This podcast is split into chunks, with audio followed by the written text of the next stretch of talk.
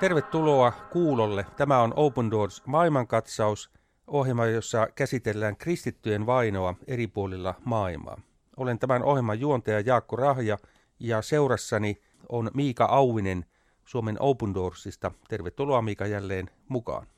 Kiitos. Minusta on tärkeää, että tätä ohjelmaa tehdään, koska aika harva tietää, että yli 360 miljoonaa kristittyä kokee vakavaa vainoa eri puolilla maailmaa. Joka seitsemäs, noin joka Kyllä. seitsemäs. Tänään keskustelemme Afganistanista.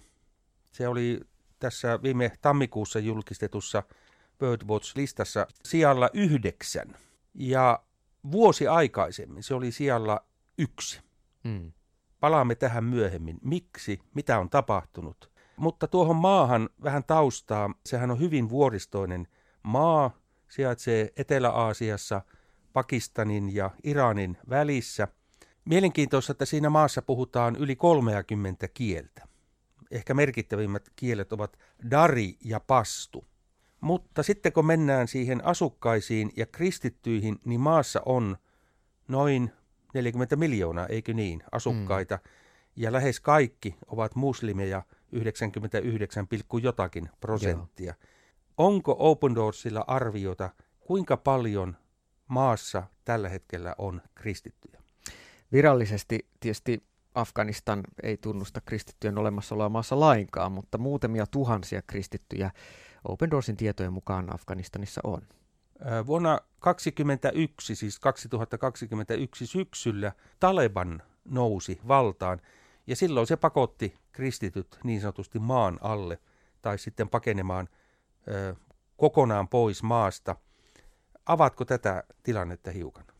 Joo, eli siis Afganistan on maa, jossa, jossa jo tätä ennen ei ollut yhtään afgaanikristillistä seurakuntaa, joka olisi julkisesti voinut toimia. Ja kaikki nämä salaisesti toimineet kotiryhmät joutu todella äh, hankalaan paikkaan siinä vaiheessa, kun elokuussa 2021 ääri-islamilaista äh, sharia-lakia noudattava Taliban tuli, tuli valtaan. Kristion oli joko pakko jättää kaikki omaisuutensa Afganistania pyrkii pakenemaan mahdollisimman nopeasti jonnekin muuhun maahan, tai sitten niin kuin visusti ää, pitämään uskonsa salassa. Ja nyt yli vuosi Talibanin valtaantulon jälkeen lupaukset, tai nämä lupaukset, että Taliban teki ihmisten vapauden tunnustamiseksi, niin nämä on osoittautunut valitettavasti aika lailla katteettomiksi. Jeesuksen seuraaminen käytännössä Afganistanissa tänä päivänä se merkitsee kuoleman tuomiota. Talibanin nämä määräämät rajat yhteiskunnassa, niin ei ne jätä tilaa poikkeuksille. Ja täytyy muistaa, että ei tässä kyse ole pelkästään nyt tästä uudesta Talibanin valtaan nousun tuomasta käänteestä, vaan itse asiassa koko yhteisö Afganistanissa on vahvasti sitoutunut islamilaiseen ja, ja käytännössä kristityn voi tappaa ö, suku tai, tai klaani jotka ajattelee, että se on, se on niin kunnian palauttaminen suvulle, että tämmöinen kristityksi kääntynyt luopio tapetaan. Nyt tässä välissä on pakko esittää yksi kysymys. Vuosi sitten Afganistan oli tässä vainonopeutteessa sijalla yksi, eli siis kaikkein pahin maa kristittyjen kannalta. Ja nyt kuitenkin sijalla yhdeksän. Ikään kuin tilanne on parantunut. Miten tämä on selitettävissä, vaikka on tilanne niin kuin kuvasit? Mm. Vuonna 2021, kun Taliban nousi valtaan. He kiersi ovelta ovelle ja murhasi paljon kristittyjä. Monia kristittyjä ää, pyrittiin etsimään ja kristyihin kohdistuva väkivalta oli aivan järkyttävän ää, laajaa. Eli jos tiedettiin entuudestaan, että ahaa, tuossa talossa asuu kristittyjä, kun Taleban nousi valtaan, niin sitten käytiin poimimassa heidät. Joo, toki näiden kristittyjen asema oli jo aikaisemmin ollut vaikea, mutta, mutta Taliban ihan aktiivisesti etsi, etsi ja ulos näitä kristittyjä.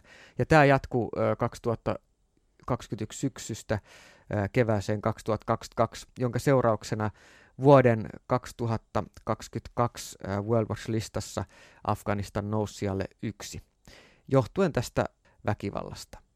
Kun sen seurauksena sitten ne jäljellä olevat afgaanit pakeni tai painu maan alle, niin käytännössä se oli kun ö, olisi syntynyt totaalinen hiljaisuus myrskyn jälkeen ja, ja nämä raportoinnit kristyihin kohdistuvasta väkivallasta Afganistanista loppu, loppu kuin seinään.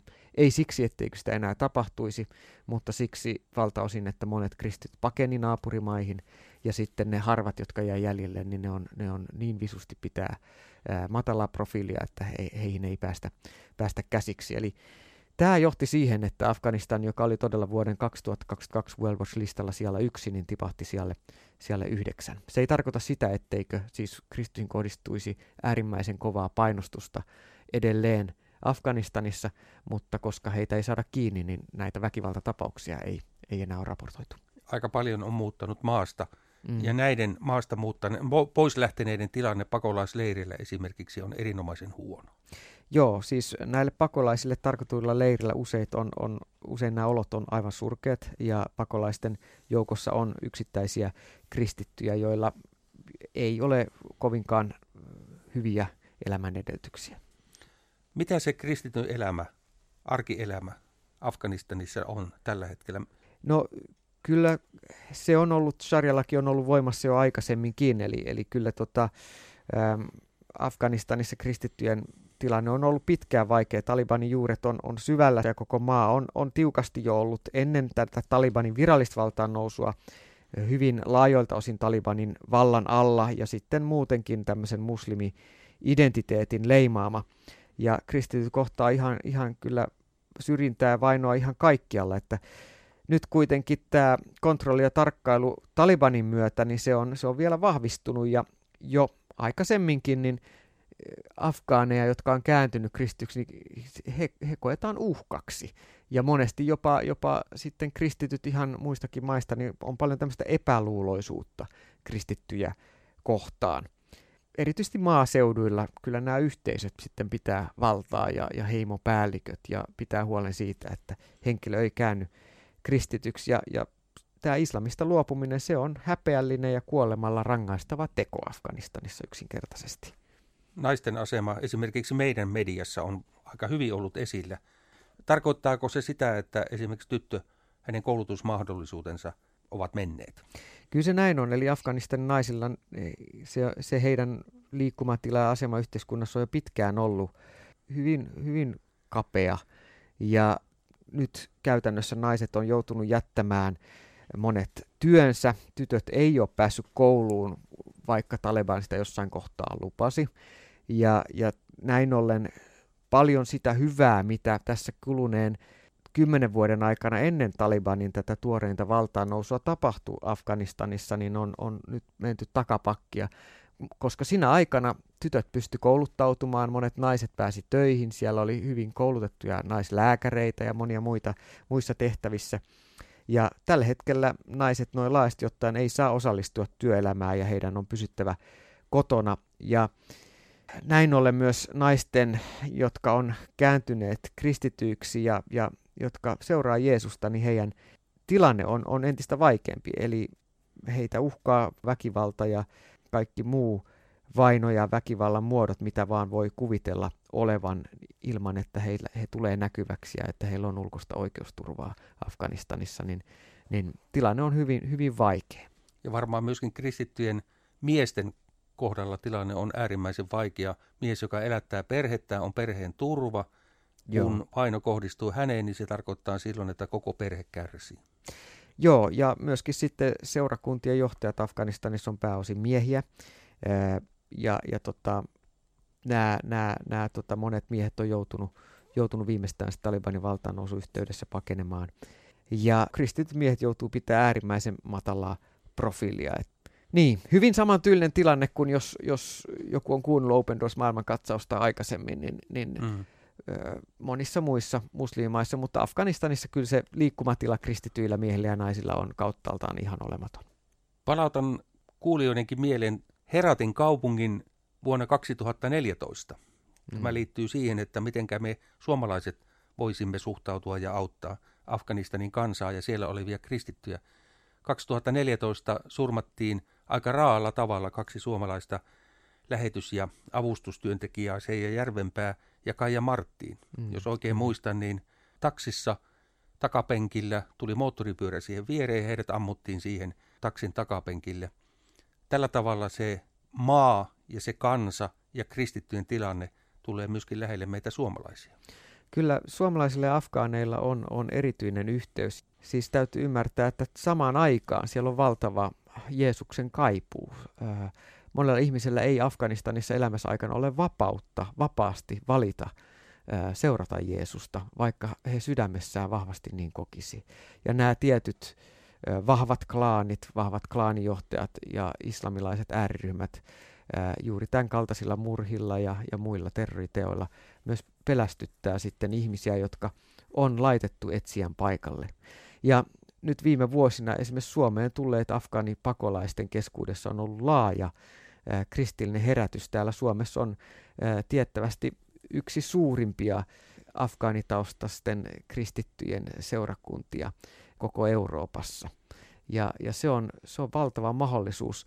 Open Doors on, on ollut mukana mahdollistamassa täällä paitsi afgaani kristittyjen parissa tehtävää työtä siellä Afganistanin alueella ja lähimaissa ja siellä näillä pakolaisleireillä, niin myöskin tämmöisenä sillan rakentajana sitten täällä Suomessa olevien afgaanien osalta. Ja myöskin sitten me on pystytty antamaan tietoa esimerkiksi suomalaisille viranomaisille siitä, että mikä on kristityksi kääntyneen Afgaanin tilanne, jos hänet palautetaan Afganistaniin. Ja, ja tämä on ollut hirvittävän tärkeä, koska valitettavasti Suomessa meillä ei aina riitä ymmärrys siihen, että mitä on tämmöinen yhteiskunta, jossa, jossa kristitty on, on niin kuin luopio, sulla ei ole mitään oikeuksia ja sut voidaan kaiken lain ja oikeuden nojalla tappaa tuosta noin vaan.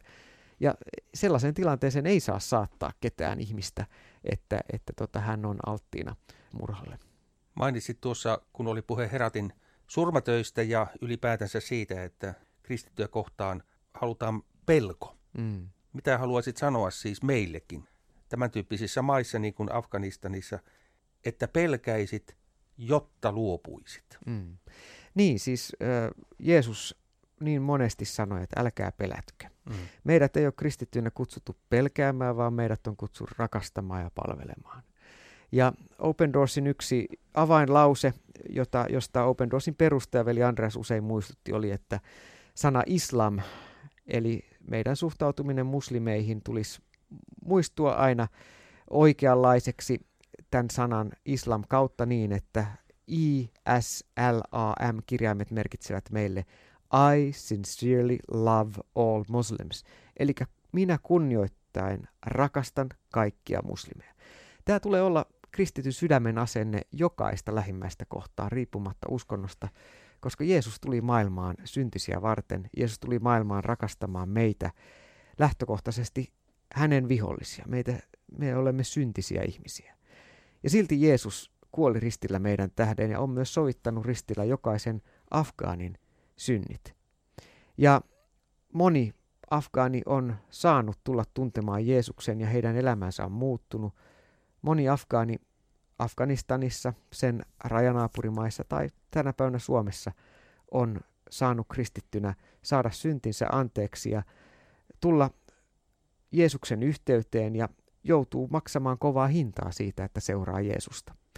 Ja Open Doorsin kautta meillä on mahdollisuus näitä veljäsiskoja tukea ja rohkaista. Ja, ja mä ajattelen, että ei siinä ole sijaa pelolle, eikä meidän tarvitse pelätä, vaan me, me saadaan todella iloita siitä mahdollisuudesta palvella ja rakastaa ja, ja muistaa, että Jeesus on voittanut kuoleman ja, ja pimeyden vallan.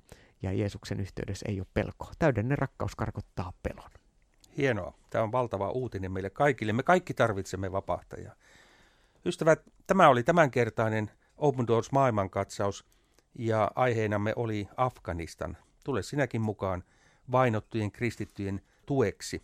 Osoitteesta opendoors.fi sieltä löytyy lisätietoa kristittyjen vainosta ja myöskin mahdollisuudesta auttaa. Olet valinnut meille rohkaisun sanan raamatusta. Ole hyvä. Efesolaiskirjeen kuudennesta luvusta ja kymmenen. Lopuksi. Vahvistukaa Herrassa. Ottakaa voimaksenne hänen väkevyytensä.